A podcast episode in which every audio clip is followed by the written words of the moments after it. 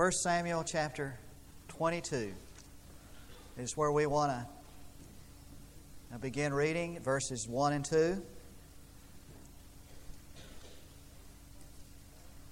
So David departed from there and escaped to the cave of Adullam. And when his brothers and all his father's household heard of it, they went down there to him. And everyone who was in distress, and everyone who was in debt, and everyone who was discontented, gathered to him. And he became captain over them. Now there were about 400 men with him. This is a unique section in the Scripture because it's the only place in the life of David where it says that he lived in a cave for an extended period of time. He was a cave dweller. Before I talk tonight about the life of David, I want to talk about your life. Some of you live in a cave. Now I know not literally. You live in nice houses. And you're going to go home tonight to a nice house, a warm house, comfortable surroundings. But emotionally, you live in a cave. It's dark and dismal and damp and lonely there. And you're going to go home tonight. You're going to crawl into your cave where you're going to be lonely and discouraged and disillusioned with life. Many of you, some of you, live in a cave. Now, we can't tell who those people are because we keep that covered. We've got that camouflaged. And we don't want anybody to know that we're discouraged and depressed and lonely and life isn't just going great for us. Especially do we not want the folks at the church to know that. I read an article from Mead's Journal on Psychology and Theology recently under the title of self-disclosure in the biblical perspective. And in this article, this lady gives an illustration, a testimony about her lonely life that she couldn't share with folks at church. Listen to what she says. It's nothing short of tragic that many people in churches today are finding more acceptance and support in secular encounter groups than they find in their churches. The church is called a hospital for the sick and not a museum for saints. I wonder. In church, I find no sign of illness in those around me. I'm fitted out in my Sunday best shoes and smile. And we talk about what we've done, but we seldom talk about what we're feeling. We may talk about spiritual victory, but we carefully camouflage defeats or struggles. On Sunday, I come to church in search of healing spiritually. I feel alone, out of place in the atmosphere there. I feel like a measles-spotted child in a nursery full of healthy youngsters. Twice I tried to talk about my need in Sunday school, but I sensed a tension built around me as I tried to describe my symptoms. When the fever of struggle and defeat hits me now, I simply remain silent.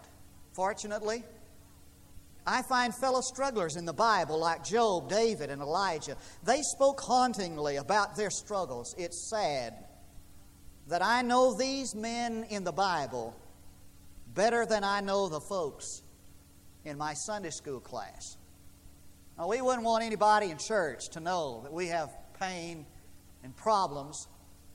And we come out just occasionally out of our dark dungeons and of disappointment and despair long enough to try to find somebody who understands us. We wouldn't want anybody to know.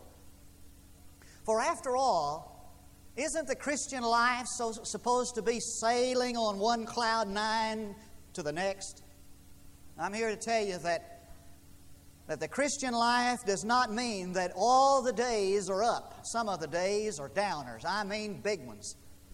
And sometimes we get just as low as we can ever get, even to the point that we lose our self-respect. The Christian life is not just one cloud after another. You may ask, well, what's it like? I'm not sure that I really know if I'm living in a cave or not. I want you to turn to the 142nd Psalm because I want to give you a little feeling. I want to give you a little picture of how David felt in the cave. What it's like there, 142nd Psalm. Now, your Bible may not have what mine has, but at the top of that psalm, it has the Maschil of David. It means this is a psalm that is instructive in nature. It was written to instruct people, to say to them, I want you to learn from this psalm. And it was a Maschil of David when he was in the cave. Now, listen to it. I cry aloud with my voice to the Lord. I make supplication with my voice to the Lord. I pour out my complaint before Him. I declare my trouble before Him. When my spirit was overwhelmed within me, Thou didst know my path in the way where I walk. They've hidden a trap for me. Look to the right and see, for there is no one who cares about me. Does that sound like anybody you know? Sound familiar? Nobody cares about me. There is no escape for me. No one cares for my soul. A number of years ago, it's a true story. A young man registered as a student at OBU several years ago. He was kind of an oddball, really. Didn't relate well with any of his peers. Kind of a loner, kind of a lonely guy. And it wasn't long until he was kind of rubbing everybody the wrong way, just trying his best to find a friend on the campus of OBU, one of the Baptist University of Oklahoma. One day he went into his room and shut the door and locked it, and there was this loud bang went on in there in the dormitory, and it sounded like a firecracker. Nobody really, paid. That was going on in that dorm all the time. Finally, somebody tried the door, couldn't get it open, so they got the security, broke the door down, found him there. And he had his face in the open Bible and had this passage underlined. No one cares for me. That's what it's like in the cave. Now, I want you to go back with me to 1 Samuel chapter 22. Back to that first verse. Because David is crawling into this cave and he's lost everything. All his crutches are gone. You remember last Sunday night we talked about the crutches. They're all gone. You remember what they were? He lost his job. He lost his companion. Michael turned on him, told a lie about him. We're going to see later that he went back to live with her, but their heart was not really knit together. He lost his companion. He lost his counselor. That is Samuel, the man who had guided him and instructed him. He lost his best friend, who was Jonathan. No longer did he have his best friend, and he lost his self-respect. And the last thing we saw about David was that he was in the nation of Gath, where Goliath had come from, and gone back to that king there, and he was feigning insanity, and he was scratching at the gates, the post of the gates, and he was letting his own saliva run down into his beard. And the king of Gath said, "What are you bringing me a nut like this for?" He'd lost his self-respect. Everything was gone. And there was nobody there to comfort him, and nothing there to support him. That's what it's like in the dark, damp, lonely places where you and I live from time to time. Now I want you to look with me at the guys that came into his life at this time. The people that God, look what God's doing. What's going on here? What God's doing in him. Somebody said that the conversion of a soul is the miracle of a moment, but the making of a saint is the task of a lifetime. And what God is doing is making a saint for a lifetime. Look at the challenges that are occurring now in David's life in this cave.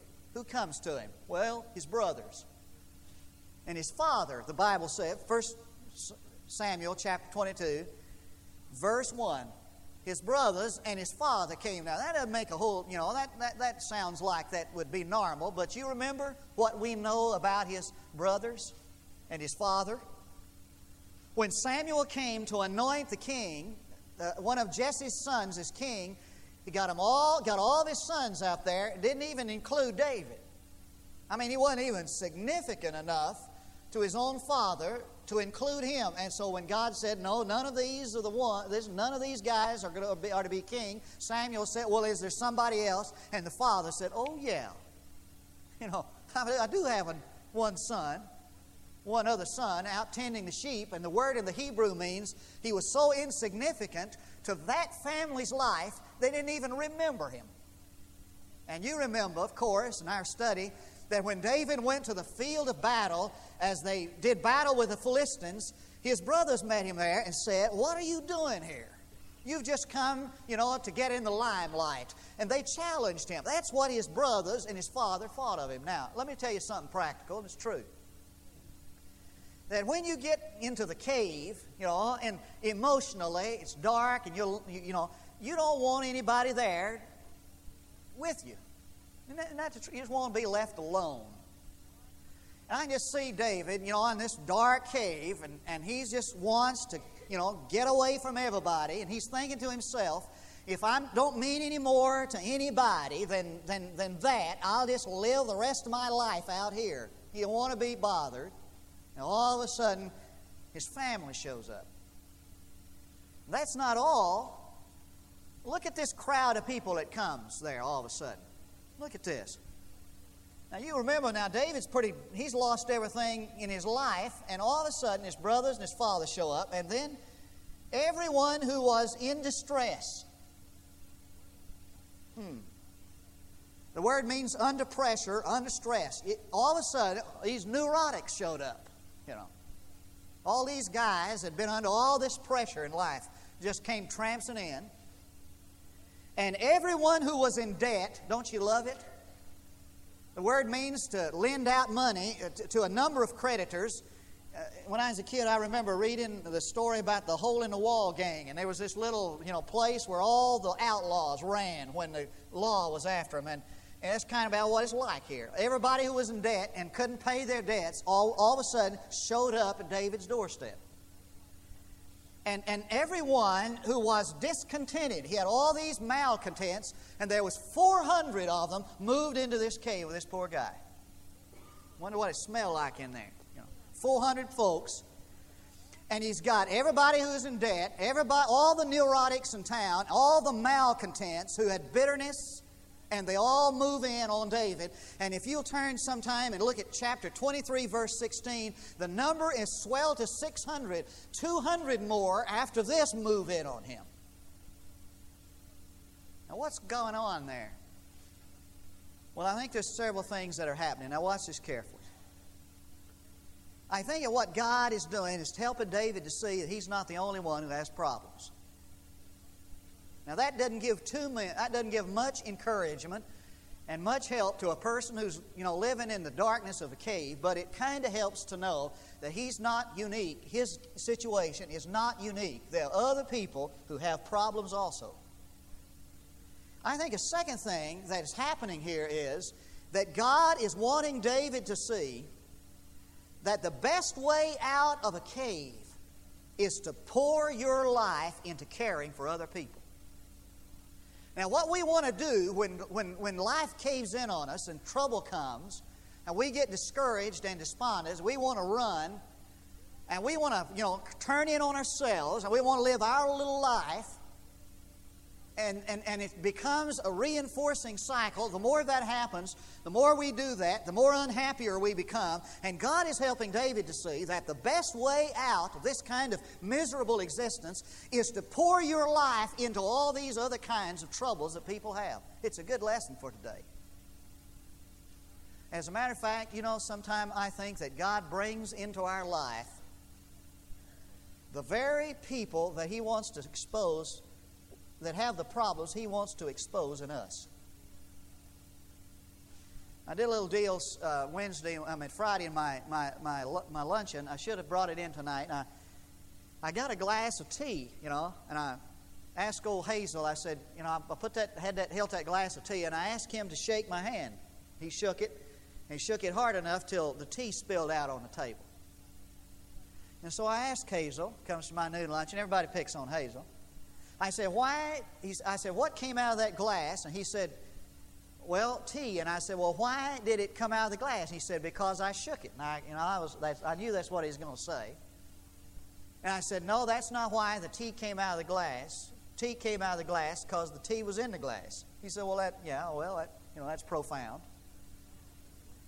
Now, this is the point, is that God brings people into our life that shake us up in order to show us what's inside of us.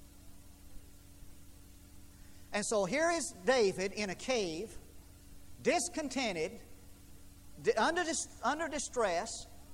He had a debt he couldn't pay, and God brings into his life the very people who can show him what he's got in his own life. And I think there's another thing that's going on here, is that God is helping David see that the wounded become the best healers. For what is this? What kind of place is this? Well, it is a place of training. And if you want to trace this story out, these men, these 600 men become David's fighting men. They're his elite. And if you'll follow that and look through in 1 Kings, you'll see that these men became the cabinet officers, the members of the cabinet, when David took office, and they became the men that were his fighting men, his right hand. And the Bible says that David trained these men to become skilled with the bow and with the spear. And so all of this is a part of the plan of God, getting him out of the cave, and that place becomes a training ground. Let me tell you something. There's no place on earth, regardless of where you are, if you have the right kind of commitment to God, that God can't use for your advantage somewhere down the line. Now let me show you something. I want you to look at two other Psalms. The first is Psalm 57. Turn to that Psalm with me, will you? Psalm 57.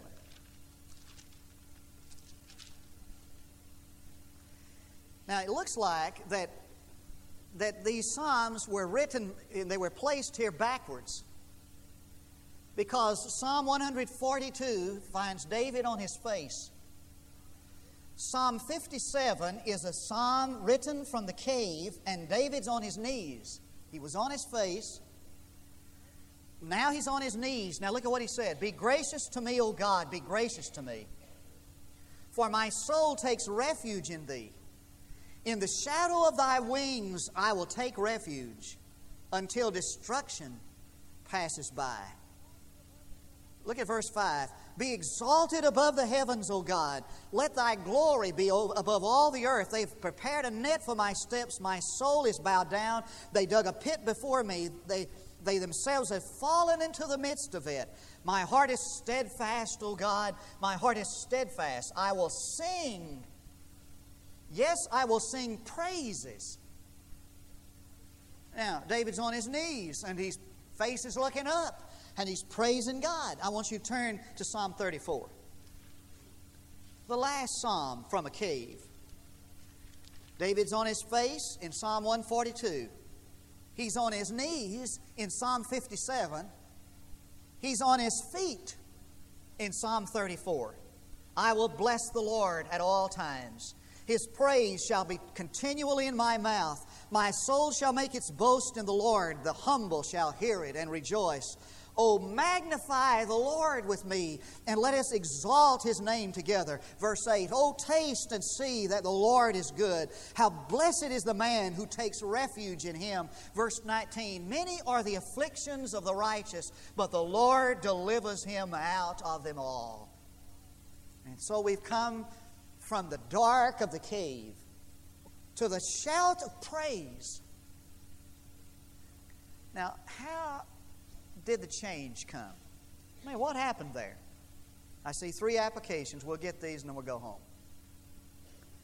The change came. I want you to get these, please. If nothing else, write these down in the flyleaf of your Bible if you don't have a worksheet. The change came because David hurt enough to admit his need. He hurt enough, H-U-R-T, to admit his need. I heard about a pastor who went to a church to lead in a small group, kind of a seminar type thing, which he was going to, lead people to work through their needs and their problems. And he said, we had this group of 14 people in this room. And he said, what I was after was to, find out what the needs were there and the lives of those people. And we were going to pray for one another and talk about it and kind of have some group therapy. And he said, not one single person in that room admitted any kind of hurt or need. And he said, it's a pretty frustrating evening. He said, just before I dismissed, he said, one young lady stood up and said, I am hurting so bad. And she said, all I want in life is to have what everybody in this room already has. We get together and we brag and we talk about how good it is. It's my pet peeve. We go off in these meetings, all these preachers get together and brag about how great it is. I absolutely loathe it. And to get me in one of those meetings, you're going to have to drag me in there. And there was a meeting of these preachers one time, true story, and everybody was bragging about how great it was in their church. And after everybody had spouted off and bragged about how great it was, one poor pastor stood up at the back and he said, folks, I am about to die. I am hurting. And he said, I listened to all you folks brag about how great it is in your church, and I don't have it so great in my church. And he said, I wish that I could get into some group where we would be honest enough to say, we have hurts, I am hurting, and know that somebody cared about that. One of the most moving experiences I've been to in a long time is About 2 years ago, I went to a Baptist General Convention of Oklahoma, and they had the pastor's conference. And this pastor got up, and he was giving his testimony, and he said, now, what I'm about to say, he said, it's literally wrenching my heart to say what I'm about to say. He said, my son is on dope.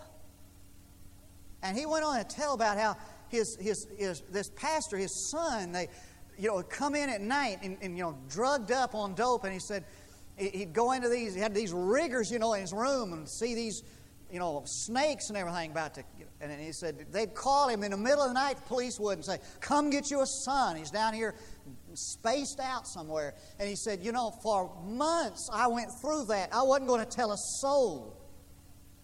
Because I didn't feel like, he said, when I got in a meeting with preachers that I could share something like that. But he said, I got to hurting so bad, he said, I couldn't stand it any longer.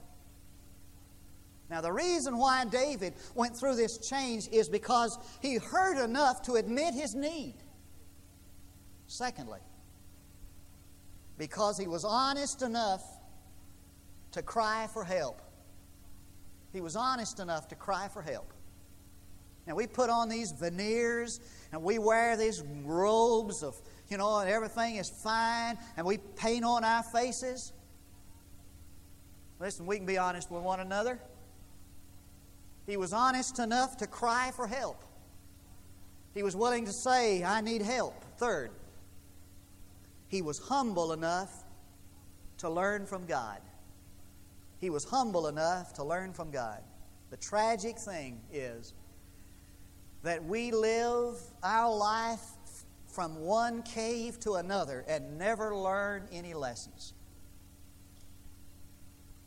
He was humble enough to learn from God. In other words, when the experience came into his life, he said, okay, God, I'm ready, you teach me. And God always seems to make great the people who are humble enough to learn from experiences that are hurtful and painful and discouraging. Let's pray together. Father, there's some of us tonight who would have to admit that it's pretty lonely where we live. And it's pretty dark there. And it's pretty hurtful there.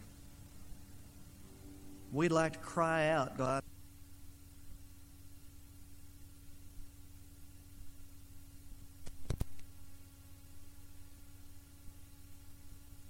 Plan you have for us. Reorder our life. Show us the way. Send somebody into our life, dear Lord, that can teach us. Even if they are unlovely and unattractive and unpleasant people. God, we want to learn what you have to teach us. And God, if we're not in a position of brokenness to the point that we can learn, then just keep on working on us until we are. What we want, Father, is a lifetime of service, a lifetime of effectiveness, a lifetime where you can get glory and be glorified in us. This is my prayer in Jesus' name. Now, there's a reason why we're here tonight. The reason why we're here is that we came to hear from God. And God has spoken to us. And some of us have come because it's just help. It helps to come. We've been looking for help. There may be needs tonight that need to be met at an altar with caring people. You might like to come tonight just to kneel and pray, or to come here. Maybe some friend would come out from the pew and come stand by you, pray with you. The point is that there is hope and there is help for people who are hurting. And that hope and help is in the grace of God and in the mercy of His people. You may need to come tonight to give your life to Christ or to join the church. It seems like that many times we proclaim on deaf ears. Be open to God tonight. Be willing to say yes to Him while we stand to sing.